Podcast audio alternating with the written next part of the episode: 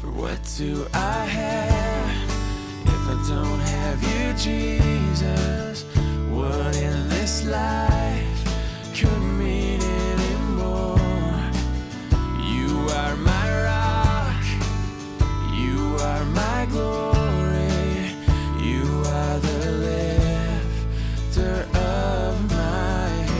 Hi, and welcome to the Rock Podcast. It was a long time coming, but after some 200 years of warnings ignored and 20 or so rebellious kings leading the way, it's time for the people of Israel to wave goodbye to the Promised Land. Let's join Pastor Ross now with a study entitled The Fall of Israel. All right, Heavenly Father, we like to acknowledge your presence here with us and that this is the living Word of God and it didn't have its origin in any man, but the Holy Spirit breathed through and wrote through holy men of God, the prophets of old, to bring us this message from heaven that's alive and living and active. And we bow before you and it. Lord, have your way, we pray. In Christ's name, amen. I like the quote that goes No sadder words of tongue or pen are these, it might have been. No sadder words of tongue or pen are these, it might have been.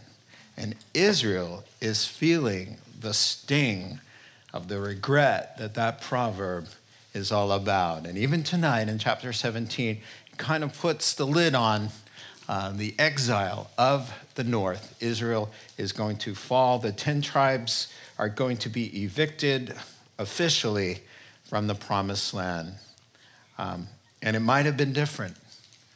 It might have been different. And here's how it went down 2 Kings 17, verse 1. Now, and I have it on the screen if you don't have your Bible. In the 12th year of Ahaz, king of Judah, Hoshea, son of Elah, became king of Israel in Samaria, and he reigned nine years. He did evil in the eyes of the Lord, but not like the kings of Israel who preceded him. Shalmaneser, king of Assyria, came up to attack Hoshea, who had been Shalmaneser's vassal or servant or slave, and had paid him tribute or taxes. But the king of Assyria discovered that Hoshea was a traitor, for he had sent envoys to So, who is king of Egypt. And he no longer paid tribute to the king of Assyria, as he had done year by year. Therefore, Shalmaneser seized him and put him in prison. The king of Assyria invaded the entire land, marched against Samaria, and laid siege to it for three whole years. In the ninth year of Hoshea, the king of Assyria captured Samaria, which was the capital there in the north, and deported the Israelites to Assyria. He settled them in Halah, in Gozan, on the harbor, on the Habor River, and in the towns of the Medes. And whenever you see the word Medes, it's Persia or Iran, modern day. And so we'll pause there. Uh, and if you're taking notes, the fall of Israel, the fall of Israel, how it happened. And so thank you for that slide.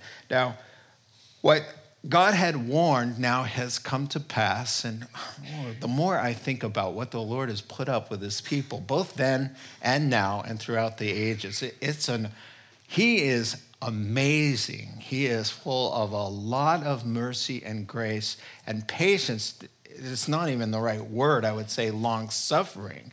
I mean, I mean, he busted his people out of Egypt and he brings them to the promised land, but 10 times they disobeyed and caused the fiasco in the desert. And, and they, he waited it out t- uh, 40 years till the new generation uh, was able to go in. And right before they went in, he said in Deuteron- Deuteronomy 4 and many other places, he said, Now listen, I mean, I, you know, the first generation failed and didn't go in. Now you guys are going in. And just so you know, do not even think about biting the hand that feeds you.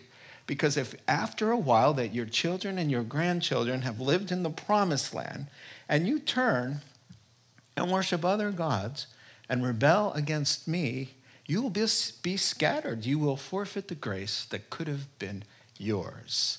You will be saying, No sadder words of tongue or pen are these, it might have been. And tonight we see, after 200 long years of warning them, uh, the north falls completely and it's time to go. The movers have pulled up.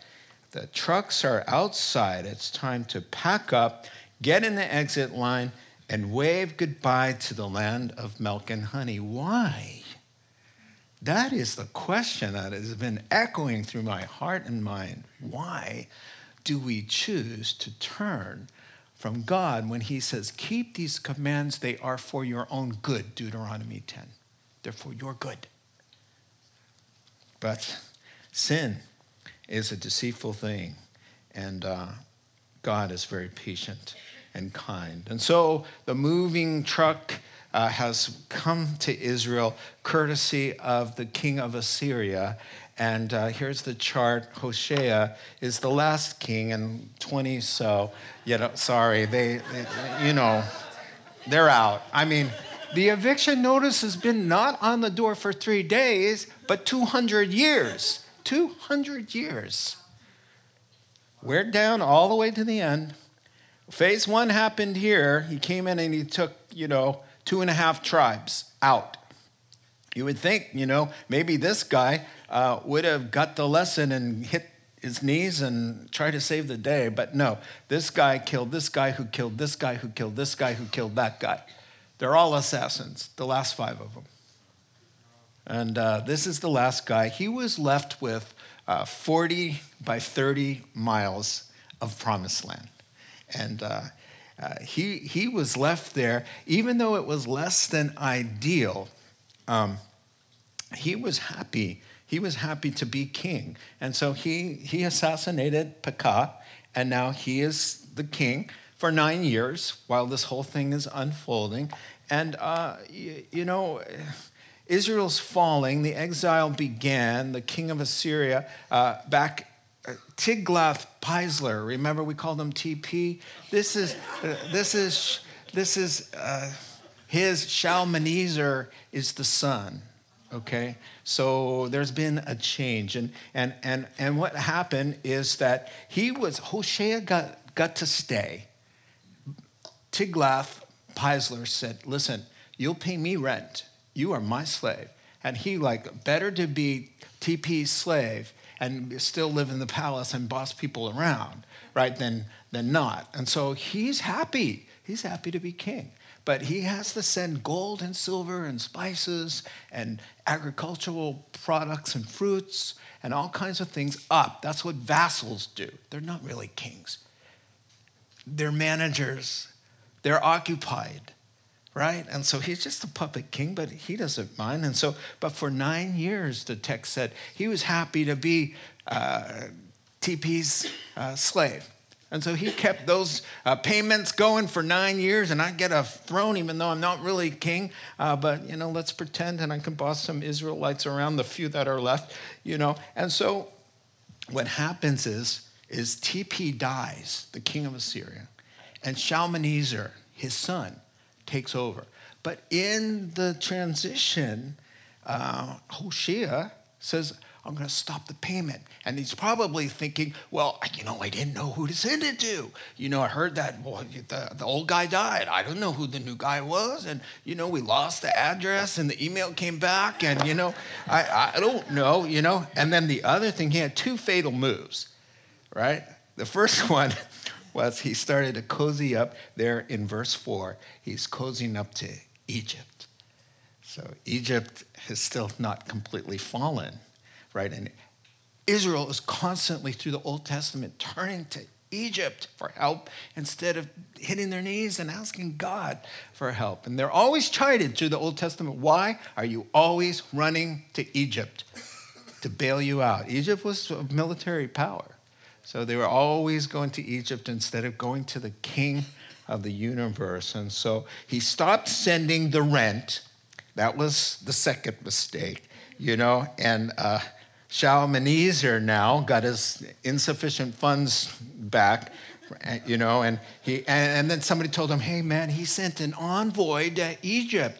What's going on there? That's a delegation for negotiation. Hey." Why don't you and me? Maybe we'll even get the king of Judah in on this and we'll throw off the, the bonds. Because what? He, he wants to be king, king. You see? But that's not going to happen because the king of Assyria gets wind and he says he's a traitor and he comes down like a tornado. In he comes with a shiny new crown, King Shalmaneser. All right, so just the name is scary. You know, he comes in like a tornado, puts the finishing touches on what his father began, and all the tribes are gone now. He takes every, he takes everyone. They're gone, and they're on a timeout. They're evicted. You know how long the timeout was? 1900 years. Well, they didn't go back to the land freely until 1948. In 1880, the first Jews started trickling in. He who scattered them will gather them and replant them. Jeremiah 31. You see, so it was a long time out. Just in case you're, you're, you're thinking about uh, acting naughty, you know, God, God, the timeouts are just incredible. Now, Hebrews chapter 4 and verse 11 that we studied on Sunday is let us therefore make every effort to enter the rest, God's rest. Let, and let none of you be found falling short and following their example of disobedience. And so, uh, the rest of this chapter now, as we move forward, is spent vindicating God and his patience and his warnings and indicting Israel and showing all the reasons why they forfeited the promise. And so, um, verses 7 uh, through 19 is a large section that's coming, uh, is going to do that. We're going to take bite sized portions. So, number one was the fall of Israel, right? And and how it happened. And, and point number two coming up now is the fall of Israel, why it happened. All right, here we go 7 through 12. Now, all this took place because the Israelites had sinned against the Lord their God, who had brought them up out of Egypt and under the power of Pharaoh, king of Egypt. They worshiped other gods and followed the practices of the nations the Lord had driven out before them. Leviticus 18 says, Don't do any of these things. This is what got them into trouble as well as the practices of the kings of Israel had introduced. The Israelites secretly did things against the Lord. I mean, it's hard to keep a secret from God. Uh, there, that uh, the, the Israelites secretly did things against the Lord their God that were not right. From watchtower to fortified city, they built themselves high places in all their towns. They set up sacred stones. It's a and spiritual New Age madness, and Asherah poles, which was really uh, associated with sexual immorality, on every hill, uh, every high hill, and under every spreading tree. At every high place, they burned incense, as the nations whom the Lord had driven out before them had done. They did wicked things that provoked the Lord to anger. They worshiped idols, though the Lord had said, You shall not do this. And so, let's take a uh, uh, let's make a list of a few missteps uh, for our own personal reflection. All right, so problem number one is ingratitude. Right away at the start of that verse, you can put the verse, the start of the verse up there. You can see that it was God's power and love that busted them out of their hopeless situation. They had been there 400 years crying out to God under relentless pain and suffering. They were helpless and hopeless and hurting and just given over to death and slavery. And God had mercy and came down and, and picked them up and, and, and carried them as if on eagle's wings and got them out of that situation. So it was fitting that the Lord would start out. So, number one, ingratitude. Don't, don't you feel an indebtedness to the God who not only gives you life, but has done such wonderful things for you? Hebrews? Don't you feel that? There should be an appreciation, a willingness, an obligation felt to walk in newness of life as redeemed people. One writer said, Failure to grasp how indebted we are to God for life encourages us to act independent of his wishes. Yeah, if you're not thinking constantly of the cost of your salvation, the blood of Christ, you won't be grateful. And if you're not grateful, you're not going to be uh, obedient. So in verse 8, just the opposite is going on. Instead of feeling obligated to obey, uh, they imitate the vile practices that the Canaanites uh, were judged for and expelled. And I told you last time, you know, Leviticus 18 is that list of terrible, perverted things that you just think, why is God even saying these things? Who would even want to do them? All kinds of unspeakable things. Don't do this, don't do that, don't do this with that person, don't do this. Oh, it's terrible. And then he says at the bottom of the list, this is why the Canaanites were expelled. This is why I brought you to bring judgment on them. I worked with them 400 years and they're still tossing their kids in the fire. So I'm going to kick them out of the land and bring you in. But don't you be thinking you could do the same things that got them in trouble, or you would lose and forfeit out just as well. And so, problem number two there in verses nine and following, you see secret sins. They were doing secret things, you know, which is kind of funny because we think we're doing, we have a secret life, a double life. You know, we have secrets and nobody really knows. You know, I go to church and I read my Bible and I'm acting like a Christian on the outside, but I've got secret little high places and I've got my little, you know, separated area of life that is secret, right? But God knows all about that. On every high hill and under every spreading tree, uh, they were doing all their secret things. They're hooking up with the world. And it's just so sad, you know, uh, secret sins. Um, listen to this Romans chapter 2 and verse 16. Uh, Paul speaking, this will take place on the day when ju- God judges people's secrets through Jesus Christ, as my gospel declares. The only way to avoid having your secrets judged on the day of his appearing is to not have any. Just don't have any. Uh, how do you not have any? Well, it doesn't mean that there aren't some things that are private that we keep to ourselves. That's not a secret. That's called being appropriate, right? Uh, amen? right? But a secret life, duh, we know what we're talking about. It's a hypocrisy, it's willful sinning and uh, putting on a show and having a secret life, a double life. That, that God will just say, oh, you know, there is nothing concealed that will not be uh, brought out into the open. Luke chapter 12 and verse 2. And so, so, problem number one ingratitude. They didn't feel any debt to God, no matter, even though what He's done for them. And, and problem number two secret sins. You know, not wholehearted. I, I, I'm half hearted because I've got my secret little things that I still like to do. Uh, let's move on 13 through 17.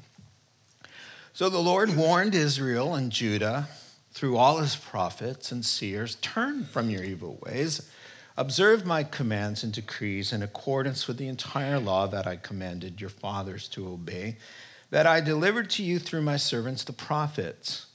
But they wouldn't listen and were stiff necked. And so it means hard hearted, hard to be prompted to do God's will, as their fathers who did not trust in the Lord their God. Verse 15, they rejected his decrees and the covenant he had made with their fathers and the warnings he had given them.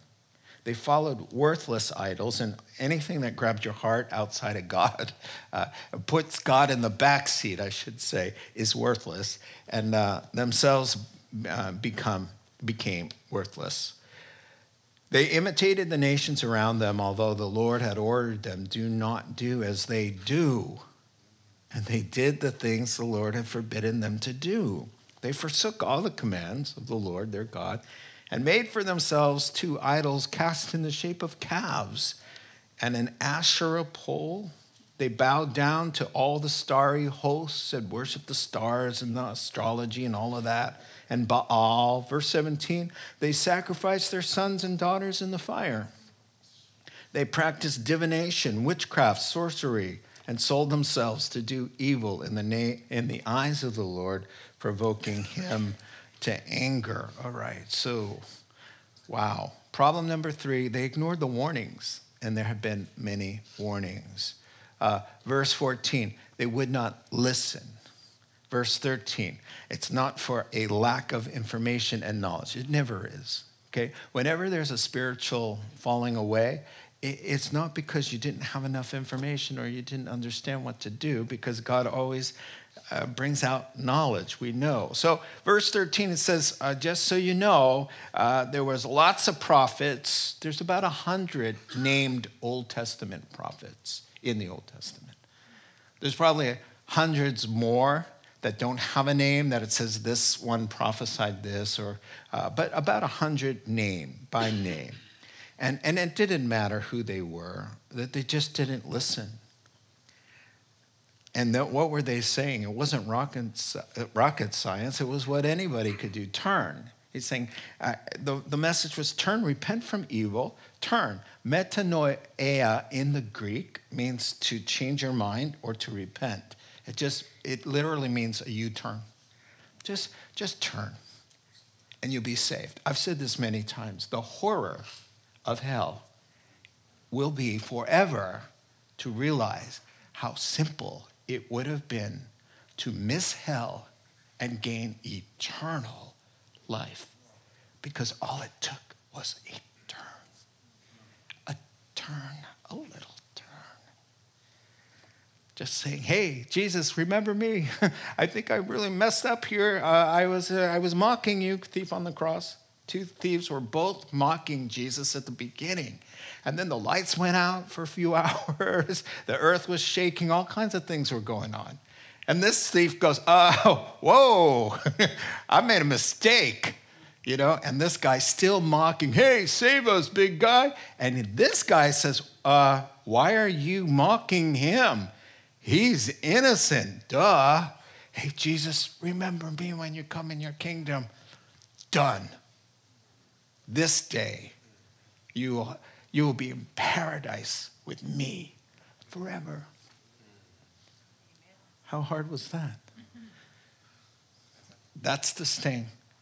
That's the sting. That all of that could have been avoided by just a split second. Okay, I give, I give up. I turn. That's what he was asking.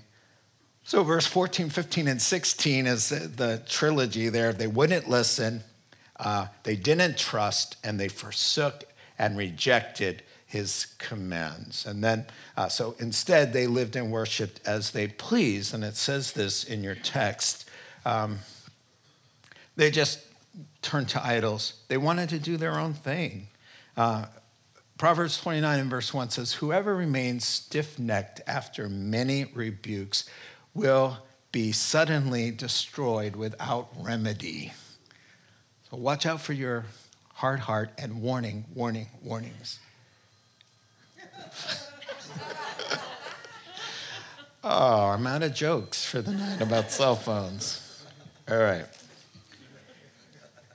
Now, the thing about what they wanted to do is the sum- summary is they don't want to do God's will, they want to do it their way. Now, their favorite song is Frank Sinatra's My Way. All right. And so let me quote to you a little bit. I always go here. You know I like this song just to rag on it, okay? And now the end is near, and so I face the final curtain. My friend, I'll say it clear. I'll state my case, of which I'm certain. I've lived a life that's full. I've traveled each and every highway and more, much more than this, I did it my way. Here's the refrain that a lot of people don't remember. Here's how it goes For what is a man? What has he got? If not himself, then he has nothing, not. To say the things he truly feels and not the words of one who kneels. The record shows I took the blows and did it my way. Number one song at American funerals. Number one. Google it. Number one for secular non Christian funerals because this is not going to fly at a Christian memorial service. All right. Wow. This is what Israel was doing. We did it our way. We wanted to, you know, want to do this, want to do that, want to, you know. So, sadly, 18 through 23.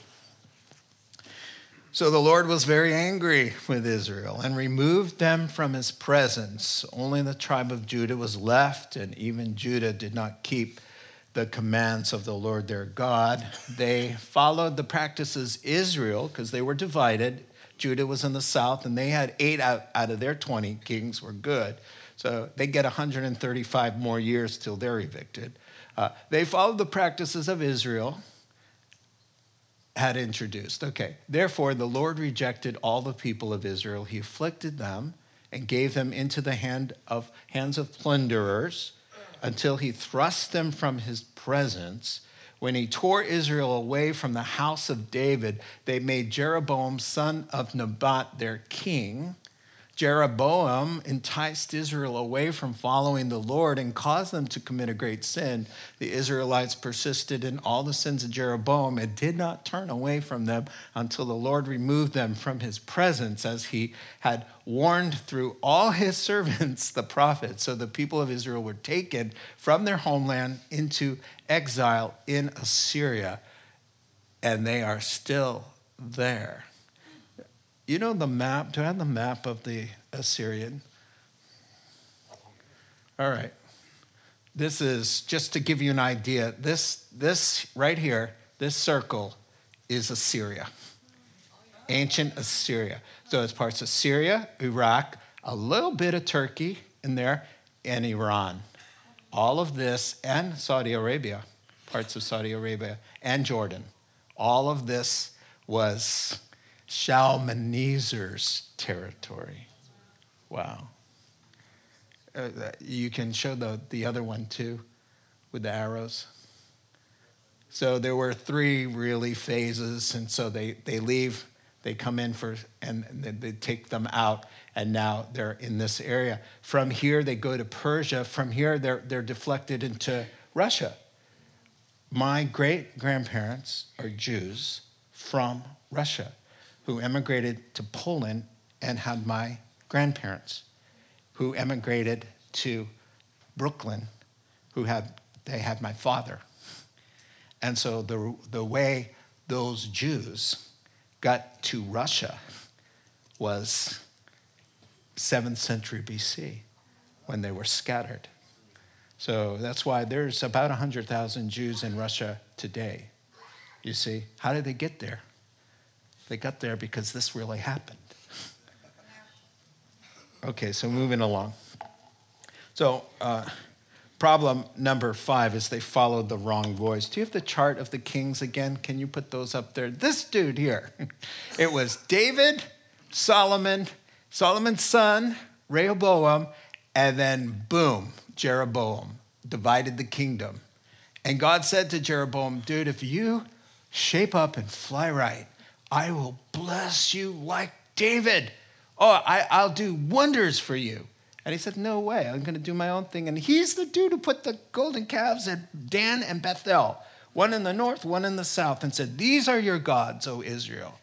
And he set the tone for the rest of Israel. For 200 years, they could not break the cycle of this dude. And every time you meet one of these guys, you hear he walked in the ways of his father, Jeroboam, son of Nebat, because Nebat, his father, dude, his father's in trouble too, because really he was following his dad.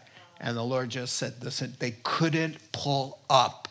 The, the, the stall alarm was going, pull up, pull up, pull up, and not one of them, not one of them could do it. And so it goes back to that. They followed the wrong voice. So, so if you have 18 through 23, you can put that up there for them.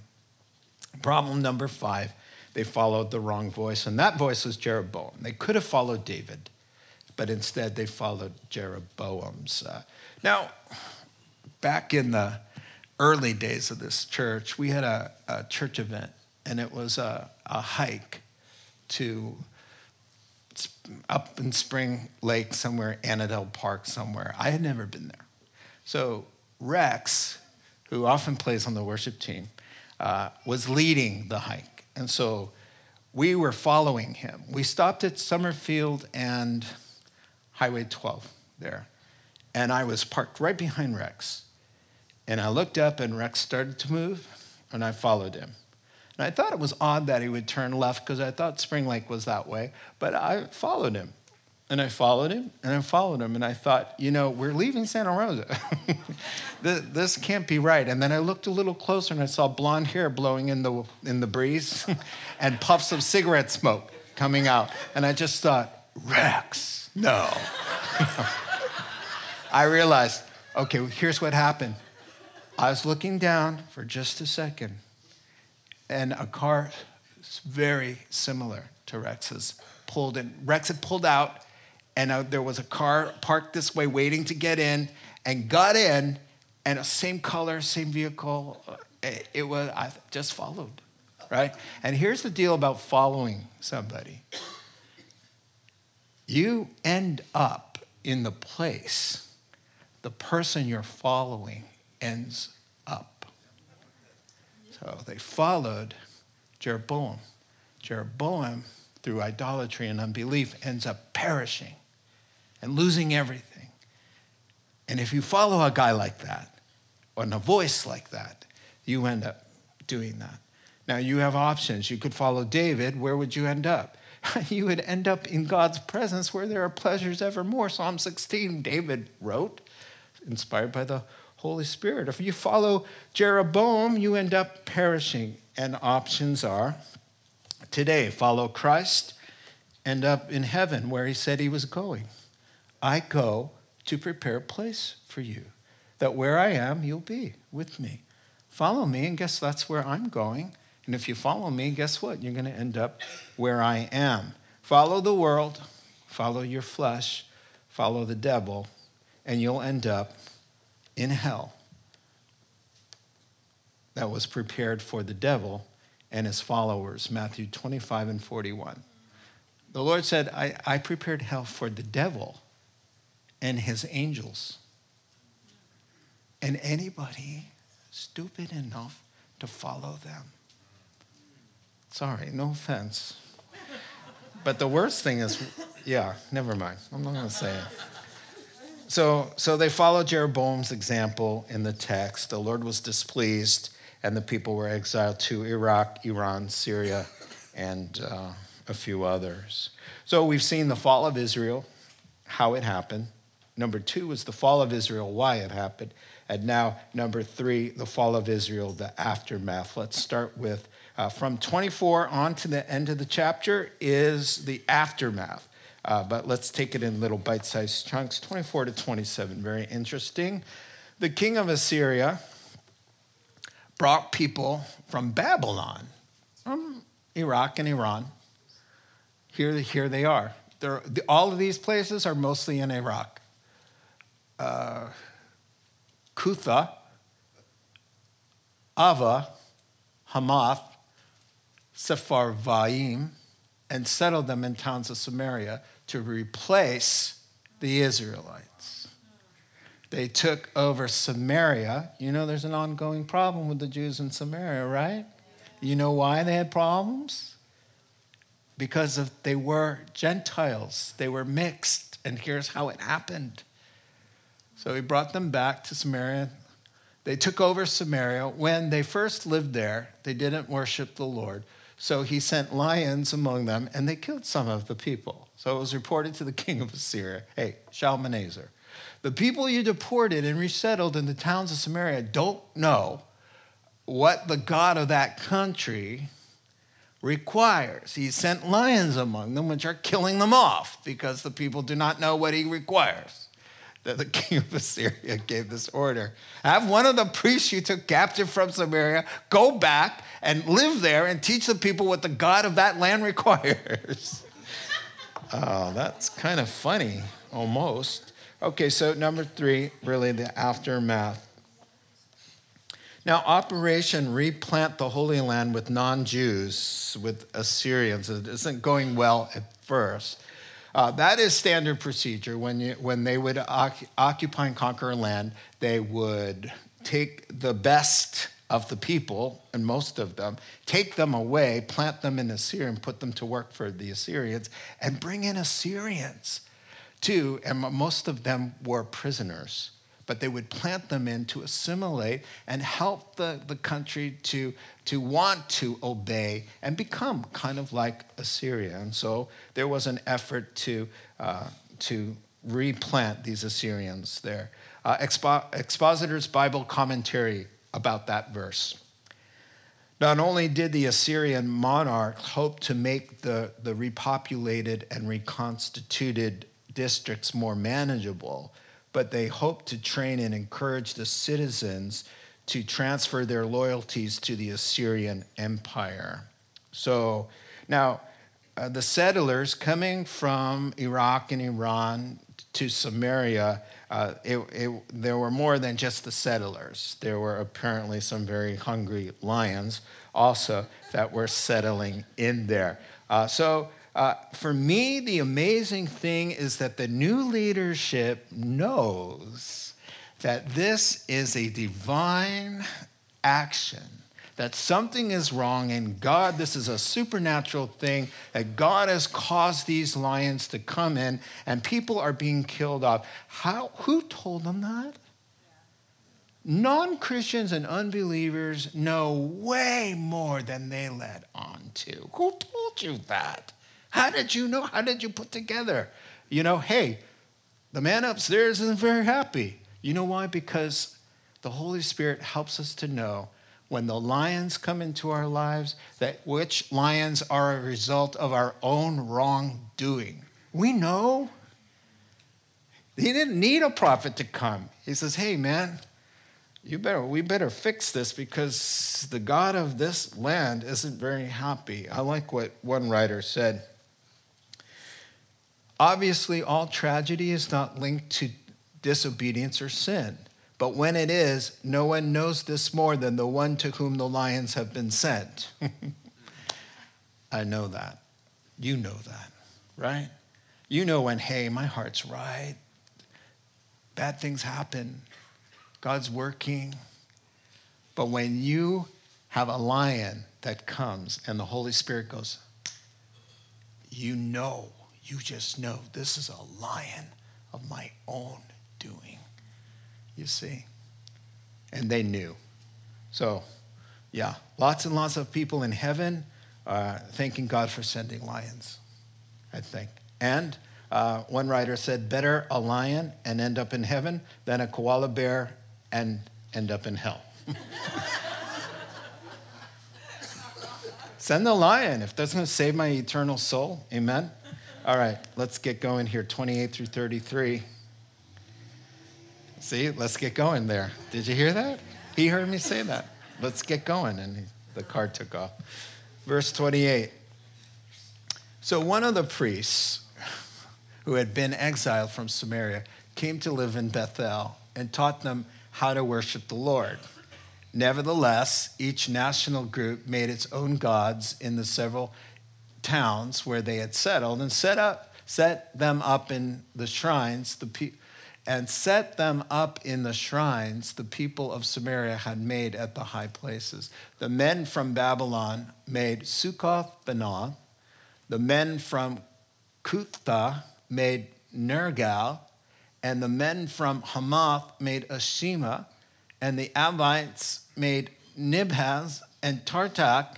And the Sepharvites burn their children in the fire as sacrifices to Adram, Adramelech and Anamelech, the gods of Sepharvaim. You know what? If you can't pronounce the name of your God, you should not have him. How hard is Yahweh? Everyone can say Yahweh. Jesus, that's simple right? And I could tell right there, that's not right. You know, I can't say your name. They worshiped the Lord, but they also appointed all sorts of their own people to officiate for them as priests in the shrines at the high place. In other words, that this was fake, false.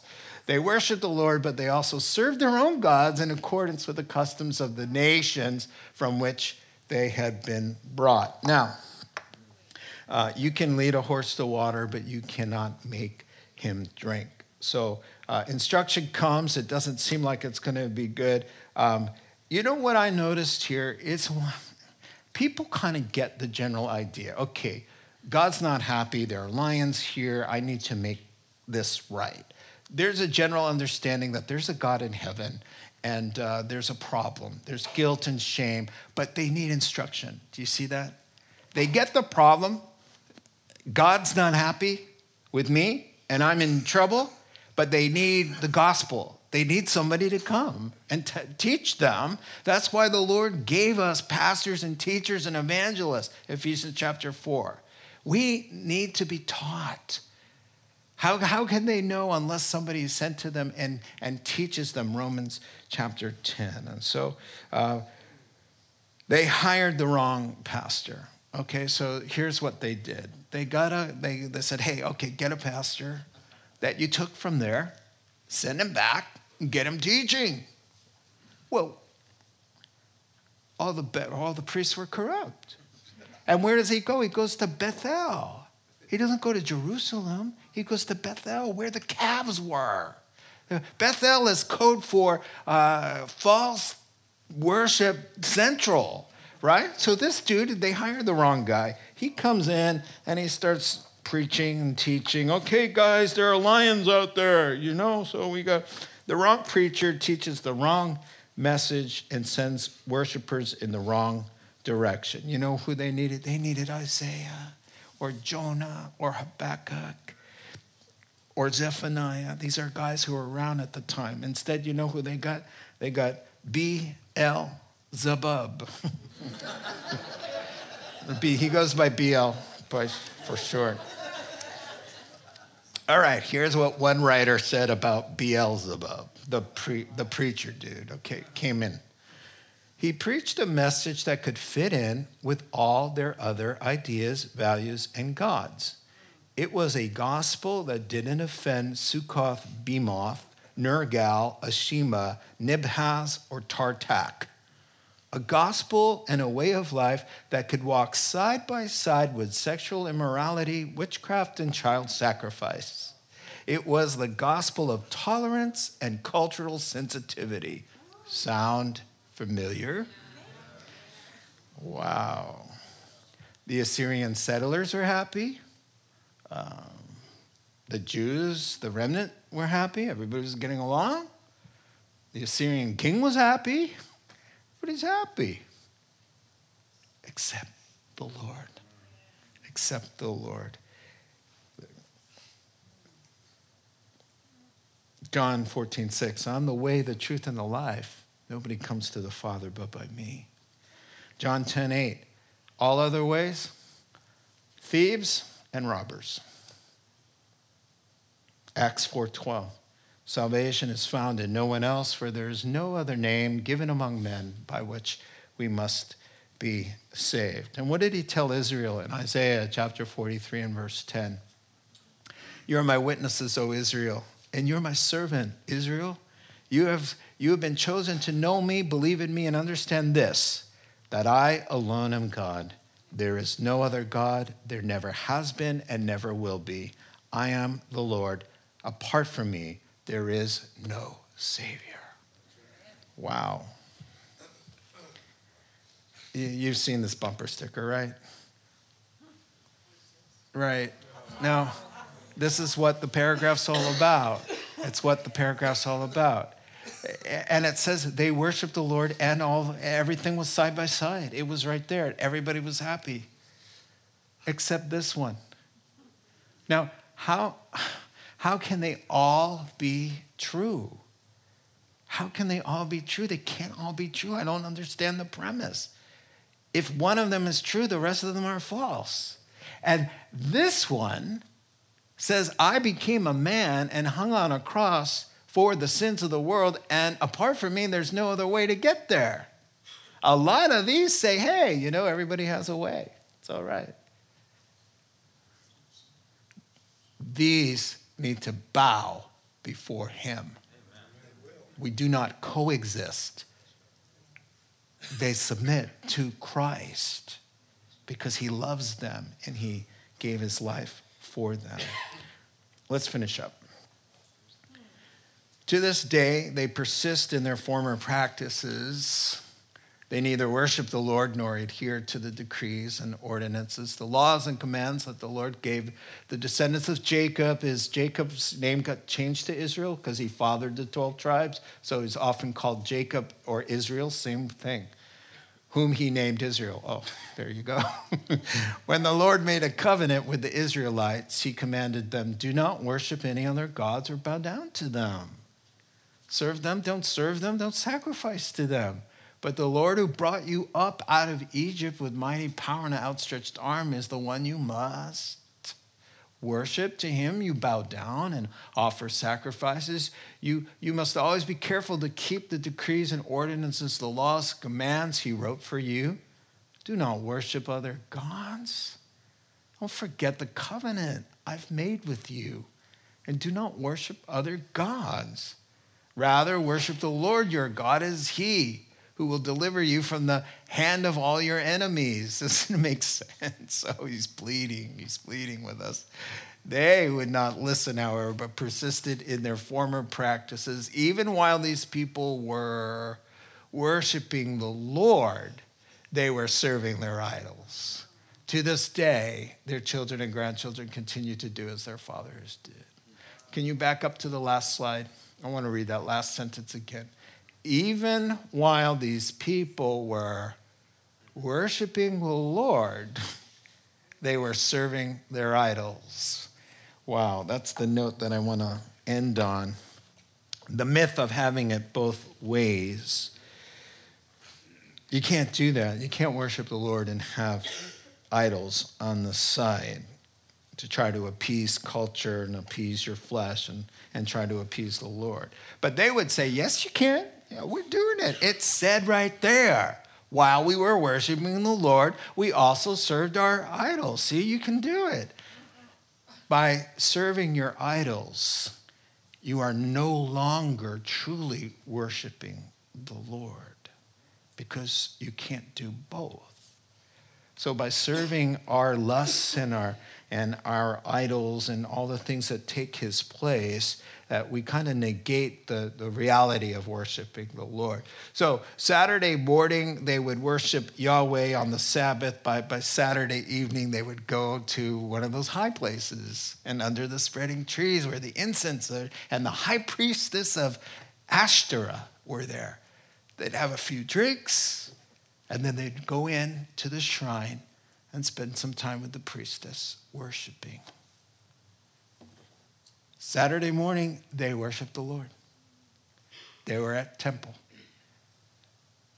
They were singing out of the Psalms. Saturday night was another story. Here's a quote from F.B. Meyer Are you sure this is not a true description of your own position?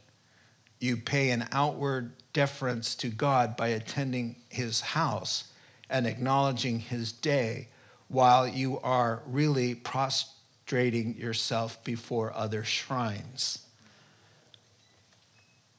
The greatest command of all, Jesus said in Matthew 22, is love the Lord your God with all your heart, mind, soul, and strength. If you obey that command, you, you, it precludes you from serving the idols because there's no room. All your heart, all your mind, all your soul, all your strength. There's no room for an idol if you love God with all your heart. And that's what's necessary. There's no room for a love of a son or a daughter or a mother or father more than God, more than Christ. Jesus said, Whoever loves their, their child or their parent more than me is not worthy of me. Wow. And no room to love my own life more. He said, if you say, try to save your life, you'll lose it. But if you lose it for my sake, you'll find it. if you love the Lord with all your heart, there's no room to love money more than God. Jesus said, You can't, there's no way you can serve me and money, God and money. You'll either love one and hate the other, or hate the one and love the other, but you can't do it both ways. You just can't. Spurgeon, let me be right and let there be no mistake about it, but do not let me try to be both right and wrong, washed and filthy, white and black, a child of God and a child of Satan. Charles Spurgeon. So, what's the cure to all of this? Oh, you know what's cool? He told one of the Samaritans the cure for all of this nonsense. In John chapter 4, Jesus had to go through Samaria, this Samaria, right? And he was tired. He sat down, and there was a Samaritan woman there at 12 noon because, you know, she probably had some problems with other people because they don't normally draw water at noon. So she's drawing water, and he says, Hey, I'm thirsty. You give me a drink? And she said, Oh, come on. You're a Jew. I'm a Samaritan woman. You guys aren't even supposed to be talking to me. What are you? How can you ask me for a drink of water? And he says, Oh, if you only knew who it was who was asking you for a drink of water. Wow. And, and so they get into this whole thing. And, and he, she says, Well, I, you know, I don't really have anything to draw with well, what you're you know, looking for. Jesus said, Listen, I got this water that if you drink it, you never be thirsty again. And she said, Wow, I'm, I'm starting to get interested in this.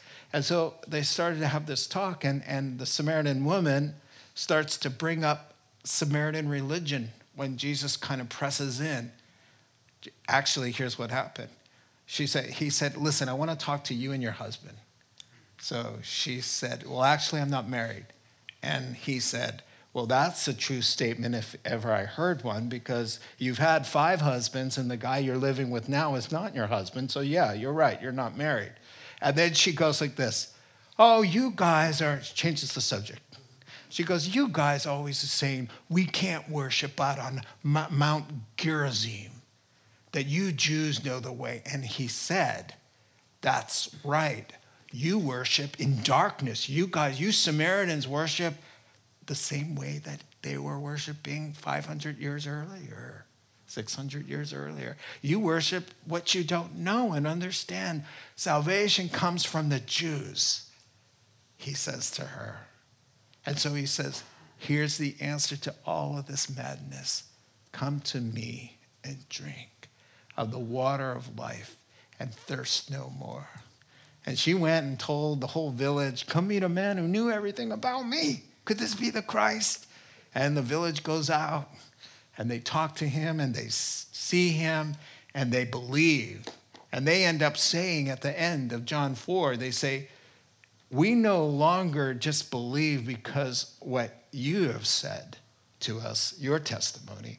We went out and heard for ourselves, and we believe that He is the Savior of the world. And so the Lord reaching out to Samaria, that was a result of their disobedience those are Samaritans. They're half Jews.